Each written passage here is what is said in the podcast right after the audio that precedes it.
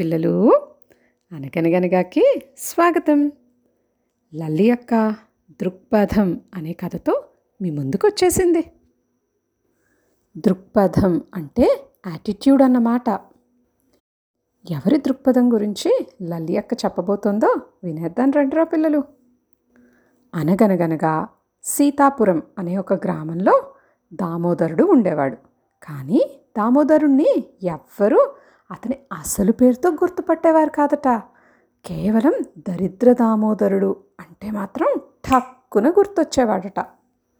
ఎందుకంటే అతను ఏ పని చేసినా అది అస్సలు కలిసి వచ్చేది కాదట. అందుకే అందరూ అతని పేరుకి ముందు దరిద్రాన్ని చేర్చేశారు. పాపం.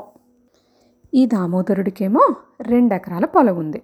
ఆ పొలంలోనే పంటను పండించుకుంటూ జీవనాన్ని కొనసాగించేవాడనమాట. ఒకసారి ఆ పొలం పక్కనే మూడెకరాల బీడు భూమి తక్కువ ధరకు వస్తుందని దామోదరుడు ఆ భూమిని కూడా కొనేశాడట.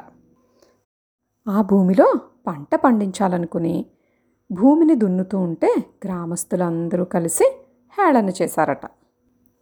ఓరి పిచ్చోడా అతొట్టి రాతి నెల దానిలో ఏం వేద్దామని దున్నుతున్నావు? దరిద్రుడు చేనేశాడు ఇక రాళ్ళ వర్షం కురుస్తుందేమో అంటూ గేలి చేయడం మొదలుపెట్టారట. ఆ మాటలకి బాగా కుంగిపోయిన దామోదరుడు గ్రామం బయట విచారంగా కూర్చునున్నాడట. ఈలోపు ఆ గ్రామం వైపుగా ఒక మహర్షి వస్తూ కనిపించారు. దిగాలుగా ఉన్న దామోదరుడు మహర్షి దగ్గరకు వెళ్ళి స్వామి నేను ఏం పని చేసినా కలిసి రాదు. అన్నీ నష్టాలే. పరిష్కారం చూపించండి స్వామి అన్నాడట చేతులు జోడించి. దానికి స్వామీజీ నాయనా నువ్వు ఏ పని పూర్తి నమ్మకంతో చెయ్యవు. నీ మీద నీకే విశ్వాసం లేదు. అనుకున్నది జరగాలంటే ముందు నువ్వు నీ మీద నమ్మకం పెంచుకో. ఎదురైన ఏ ప్రతికూల పరిస్థితినైనా నీకు అనుకూలంగా మార్చుకో. అలాగైతే విజయం నీదే.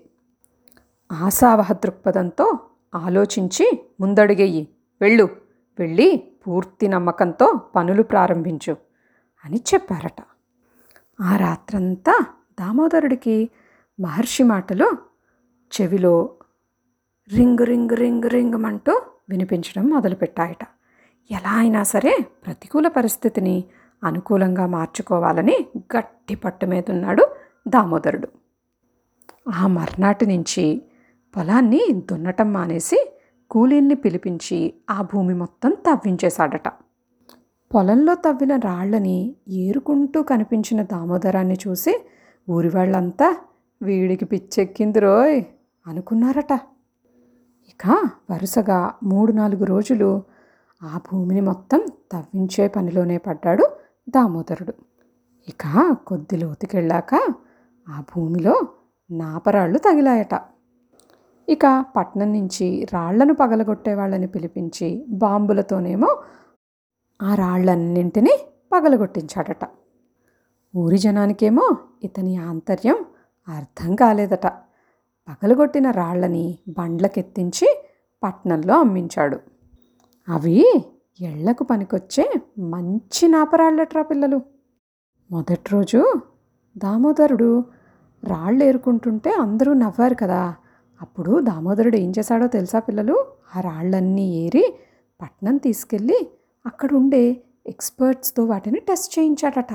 వాళ్ళు చెప్పిన దాని ప్రకారమే భూమిని లోపలి వరకు తవ్వించి మంచి నాపరాళ్ళని పొంది బోలెడంత వ్యాపారం చేసి దరిద్ర దామోదరుడు కాస్త ధనవంతుడైన దామోదరంగా మారిపోయాడట్రా పిల్లలు. చూసారా పిల్లలు? దామోదరం తన మీద తనకుండే దృక్పథాన్ని మార్చుకున్న వెంటనే అతని ఫేట్ కూడా అతనికి ఎలా సహకరించిందో? అందుకేరా పిల్లలు స్వామి వివేకానంద. లే లేచి నిలబడు. ధైర్యంగా దృఢంగా ఉండు. నీ భవిష్యత్తుకి నీవే బాధ్యుడవని తెలుసుకో. నీకు కావలసిన బలం మద్దతు అన్నీ నీలోనే ఉన్నాయి అంటూనే చిత్తశుద్ధితో ఏం చేసినా మేలే కలుగుతుంది. ఎంత చిన్న పనైనా సవ్యంగా చేస్తే మహాద్భుత ఫలితాన్ని ఇస్తుంది. కాబట్టి ఎంత చిన్న పనైనా శ్రద్ధతో నిర్వర్తించాలి అని చెప్పారా పిల్లలు. అందుకే మనం ఏ పన్నైనా హార్ట్ఫుల్గా ట్రూత్ఫుల్గా చేస్తే దామోదరుడిలాగే మనం కూడా విజయాన్ని సాధించగలుగుతాం. కథ చాలా బాగుంది కదా పిల్లలు? మీకు కూడా లలి యొక్క కథ నచ్చితే మీలాంటి బుజ్జాయిలందరికీ షేర్ చేయండి. అలాగే టింగ్ టింగ్ అని గంటని కూడా కొట్టేయండి రా పిల్లలు. మరో కథతో మళ్ళీ కలుద్దాం. See you kids